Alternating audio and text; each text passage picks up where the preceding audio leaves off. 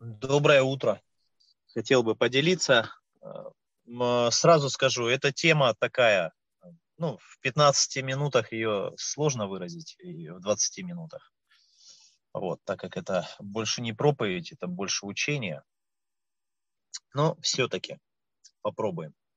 Предлагаю нам оттолкнуться от слова. Именно здесь описывается, ну, первое Тимофея, третья глава. Мы прочитаем с вами с четырнадцатого по пятнадцатый стих. Ну, чтобы нам определиться с целью. Итак, я прочитаю. «Это пишу тебе, то есть Тимофею, надеюсь вскоре перейти к тебе, чтобы, если замедлю, ты знал, как должно поступать в Доме Божьем, который есть Церковь Бога Живого, столб и утверждение истины». А, вообще считается, что вот, вот, это, вот, вот эти вот два местописания – это цель написания этой книги. То есть а, от этого отталкивается Павел, как тот человек, который созидает церковь. И сегодня мы будем рассматривать именно то, какие качества служителей. Мы будем э, смотреть некоторые, некоторые качества и делать на них э, упор. Вот. Но э, кто-то, ну, из, здесь слушающие есть, возможно, те, которые, ну, не считают себя далеко призванные, просто верующие. Я постараюсь убедить нас, может быть, кто не убежден, что эти качества принадлежат абсолютно всем верующим. Здесь мы прочитали стих из Тимофея, цель написания, и также мы прочитали, ну, прочитали из Евреям, тринадцатая глава, седьмой стих, чтобы... Церковь, она брала пример с тех, кто учит Слову, и подражали их вере. Конечно, это учению Иисуса. Есть еще место, где Павел говорит: «Подражайте мне, как я Иисусу Христу». То есть, когда мы соединяем эти места из Библии, то мы понимаем, что есть модель поведения и модель действий, модель образа жизни для церкви, для христиан. Когда мы рассматриваем качества призванных, вот, посвященных служителей, то, соответственно, эти качества, они принадлежат каждому христианину. То есть даже если ты не диакон в церкви, даже если ты не старейшина в церкви, но несешь какую-то, привносишь свою часть в церковь, свое дело, да, свою лепту. В любом случае эти качества, они принадлежат каждому. В любом случае. Просто те, которые призваны с определенным набором, да, качеств, на них уже повышается ответственность, потому что они, люди, становятся видными, видными для людей. И также мы из этого можем взять, что нам нужен тот образ, образец для подражания. Ну, нам необходим, девушкам необходим, парням необходим образец для подражания. Еще есть место из Писания, где Павел говорит в пятой главе Ефесянам: «Подражайте Богу, как чадо возлюбленное». Да, когда детки смотрят на своих пап, они, они берут пример. Вот, оглядываюсь сейчас на своих э, детей, очень много уже сформировано э, того, что есть в супруге, того, что есть во мне. Уже сформируется в детях. Это очень, конечно, э, заметно. И мы сейчас обратимся к, к Тимофею, третьей главе, и посмотрим некоторые из качеств. Итак, Тимофея, третья глава. Здесь есть три категории людей. Я их пока перечислю так. Это старейшина, да, то есть руководитель, пастор, можно, ну, по-разному называть. Вот, есть также диаконы, тоже отвечающие за определенные вещи. И также описываются женщины. В синодальном переводе написано «равно жены их». Вот. Три категории людей, и у них есть набор своих качеств. И когда мы рассматриваем, мы с вами сегодня начнем рассматривать епископа. Посмотрим, сколько у нас времени будет, но мы начнем. Здесь епископ, это здесь переводится как старейшина. То есть тот старший в церкви, который руководит, который регулирует процесс церкви, который ответственен за Слово Божье. Ну и здесь он назван всенодальным епископ, но на самом деле это, как сказать, просто старейшина. Да? Нет, это не просто старейшина. Пастор – это большое благословение, большая ответственность. И здесь написано: руководитель церкви, доброго дела желаю.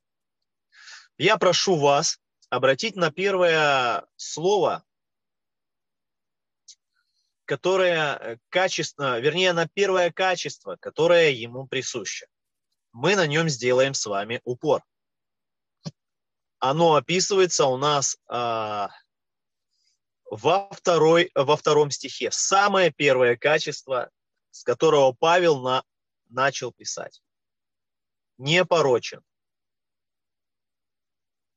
Очень интересное слово. А, это слово непорочен. И в греческом языке оно имеет тоже такой, как, такое понимание, как неуязвимый для нападок. Понимаем, да? То есть первое требование сразу же к блюстителю, он должен быть неуязвимым для нападок. Мы спрашиваем, кто может нападать? Это первый вопрос. Второй вопрос. По какой причине могут нападать? Два таких э, простых, но четких, ясных, конкретных вопроса. А причина, по которой могут нападать, если написано «порок», да, переводится «порочность», это связано э, с недостойным, несвятыми какими-то поведением, также наклонностями, внутренними качествами. Давайте поведение и внутренние качества мы объединим. Да? Внутренние качества и также а, на, а, давай, и наклонности мы заменим на, на зависимости. То есть то, что не присуще святому человеку. И в Библии тоже это подчеркивается. И вот это вот э, причины, по которым могут быть нападки. Неуязвимый для нападок. Запомнили, да, вот это вот слово, которое требует, это неуязвимый для нападок. И мы по, э, подходим ко второму вопросу. Кто, от кого происходит нападение? Первое нападение. Это, соответственно, со стороны дьявола. Если у тебя есть грех, то Павел, он говорит, что тогда появляется место для дьявола. Помните, Ефесянам, кто прочитает, там написано: не крадите, не воруйте, не давайте место дьяволу. То есть грех, он не только из воровства. Любой грех, который вольный, в котором человек пребывает, он дает место для дьявола. Там, где место для дьявола, одна из вещей, это происходит духовная, духовная немощь. Такой христианин, он ослабевает. Итак, не давайте место дьяволу. Да? Кто может нападать? Это дьявол. Второе, кто может э, иметь... такое, как кто может нападать. Это люди, во-первых, люди неверующие. Если они видят в блюстителе реальное поведение и, или качество, которое, из-за которого они могут нападать, Также есть нападка, мы можем к нападкам а, отнести. Это здравая критика святых. То есть, если э, происходит такое, то, что у блюстителя есть какие-то нападки перед тем, как он стал блюстителем, да, перед тем, то происходит здравая критика от святых. Слушайте, ну такой брат, он не может стать блюстителем, потому что у него то-то, то-то и то-то. Понимаем, да? И вот это вот слово «непорочен», оно имеет такое, э, такое значение, чтобы э, неуязвимый для нападок. Смотрите, какая ответственность, а, она берется с блюстителя. Итак, я прошу тоже здесь а, прочитать десятый стих. Это то, что относится к диаконам. «И таких надо а, прежде испытывать, потом, если беспорочны». Мы видим э, слово, корень этого слова, то же самое, что и относится к блюстителям. Опять же, неуязвимый для нападок. То есть, казалось бы, ну, рангом же поменьше, если так смотреть. Нет. Павел все равно говорит, неуязвимым для, для нападок. То есть, если беспорочно, то есть, э, когда такой человек, он проверен, и если в нем видно, что в нем сформировалась такая стойкость к искушениям, то того, такого можно ставить на диаконское служение. Видите, да, как, как важно вот это вот э, понимание э, беспорочности. Я еще э, приведу один пример. Пятое, первое Тимофея, пятая глава, седьмой стих. Смотрите, внушай им, чтобы они были беспорочны. Вот это то же самое слово, чтобы были неуязвимы для нападок. Но мы должны увидеть, к какому рангу это относится. Он говорит про вдовец, про женщин. И, он, и Павел, он говорит Тимофею, ты обязан им внушать, то есть наставлять, учить тому, чтобы они были неуязвимы для нападок со стороны, кого мы уже э, с вами обсудили. То есть вот эта вот непорочность, вот это первое слово, которое относится к блюстителям, оно также относится к диаконам, да, и также относится к вдовам, к женщинам. Вот. Женщины, когда относятся к вдовам по духу Писания, именно по Тимофеям, это относится ко всем женщинам. То есть я говорил, да, что есть вещи, когда мы, оно пишется, казалось бы, блюстителем, но оно идет как образец для всей церкви. Хорошо, мы с этим словом с вами разобрались. Есть следующий такой э, нюанс, э, что касается одной жены и муж. Э, считается, э, ну, насколько я это исследовал, здесь есть э, два нюанса. Э, группируя э, толкование на это именно размышление и свой какой-то опыт, группируя все и толкуя именно фразу такую «одной жены муж», во-первых, это означает, что у него не две жены. Понимаем, да? У него не две жены. Во-вторых, это означает, что, будучи христианином, он верен одной женщине. То есть может что-то произойти до до того, когда человек принял Иисуса Христа. Это отдельно рассматривается. Но именно во Христе он не разводился, у него одна единственная э, жена, и он является образцом для подражания. А здесь всплывает много деталей, которые можно задать, ну, вопросы, друзья, я это знаю, что эти вопросы, они могут сейчас появляться, но это не место сейчас, чтобы на все эти вопросы ответить. Потому что, а если то, а если другое. Так что мы просто э, возьмем сейчас вот то, то, то, то, что я говорю. Хорошо? И мы двинемся дальше. Итак, одна у него женщина, и он не разводился, э, будучи во Христе Иисусе. Второе. Четвертый стих описывает, что он э, тот человек, который э, блюдет э, дом, да, и э, семейные взаимоотношения, действия и взаимоотношения, они в должном порядке. И еще один нюанс. Шестой и седьмой стих. «Не должен быть из новообращенных, чтобы не возгордился и не попал осуждению с дьяволом. Надлежит ему также иметь доброе свидетельство от внешних, чтобы не впасть в нарекание сеть дьявольскую». Мы видим то, что относится также и к диаконам. Это те, которых уже ставят в служение, призывают в служение. Итак, друзья, смотрим. Здесь он проходит э, проверку, проверяется, чтобы в нем перестала существовать гордость. Понимаем, да, это очень важно. Э, когда мы откроем слово «возгордился», почему это очень такое...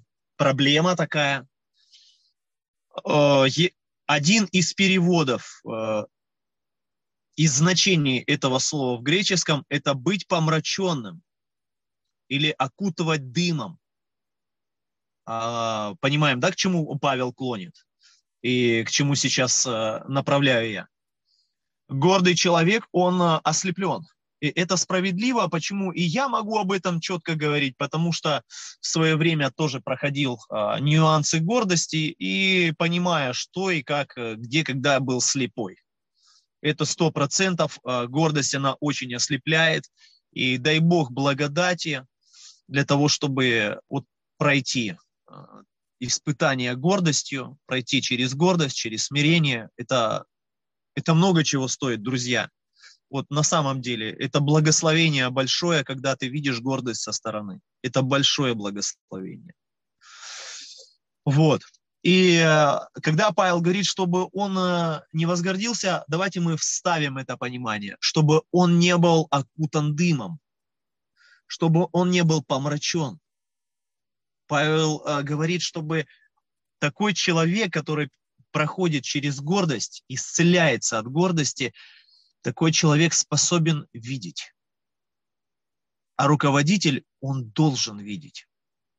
И любой христианин, он, он, он призван видеть, а, что будет в будущем. Он, он видеть до, призван, должен быть прозорливым. И подчеркивается, что не из новообращенных. То есть новообращенный человек, а, он проходит вот этот процесс смирения или очищения от гордыни, от слепоты. Он проходит этот процесс. То есть, понимаем, да? Возгордился – это помраченный, такой человек духовно слепой. Он может делать э, святые поступки, но любви в нем, именно Божьей любви в нем, будет очень недоставать. Так, хорошо. Надлежит ему иметь доброе свидетельство от внешних, чтобы не впасть в нарекание сеть дьявольскую. То есть э, должен быть какой-то внешний, э, от внешних, это от неверующих людей, да, никакого нарекания. Итак, давайте мы сгруппируем э, позиции, по которым избирался старейшина. Так, все смотрим на своих пасторов, друзья. Сравниваем, говорим так, пастор, ага, вот здесь его замечательный, прекрасный, замечательный пастор выбран, Господь его поставил. Итак, давайте мы распределим а, на грубые такие три отсека, да, по чему мы можем смотреть. Первое, и мы закончим, на следующий раз мы перенесем. Первое, внутренние качества. блюстителя старейшин. Второе. Какой его семейный быт? Как, какая его семья? Как он воспитывает? Конечно, воспитание может быть разным, и это нормально, но внутренняя гармония в семье, она подчеркивает, что Бог там. И третье, да, это свидетельство внешних о руководителе. И когда человек, он попадает под эти характеристики, тогда его выбирают. Понимаем, да? Тогда он уже, э, все, он подходит, э, все его делаем блюстителем. Конечно, э, этот процесс, э, он такой степенный. Э, мы не говорим об идеале, но видим, что христианин, да, блюстительство, кто желает, он движется к этому, он возрастает, и старшие пастора потихонечку его вводят в то, чтобы он был старейшиной, да, чтобы он был ответственным человеком. Итак, я прошу сегодня, чтобы мы запомнили внутренние качества и то, как э, мужчины, они э, управляют своим домом, какие они семьянины, какие они отцы. Это очень нужный образец для подражания, отцовства, которые мы вот сегодня рассматриваем, да, так как мы сегодня мужчину именно рассматриваем также, отцовство. И второе, это то, э, не ходит ли о нем молва, а то вдруг, о, я видел того пастора, он клевещет на того, того-то, а я видел, мы сидели за одним столом, выпиваем там, да, чтобы такого не было. Пусть Господь благословит. Я вам помолюсь, и потом мы продолжим, потому что эта тема, она, так, ее надо за, э, дальше закончить. Бог Отец. Мы склоняемся перед Тобой. Ты дал нам возможность сейчас э, размышлять над Словом. Прошу Тебя, благослови каждого, кто вот слушает нас, братьев, сестер, чтобы мы э, понимали то высокое призвание, к которому Ты нас призвал во Христе Иисусе. Во имя Иисуса Христа. Аминь.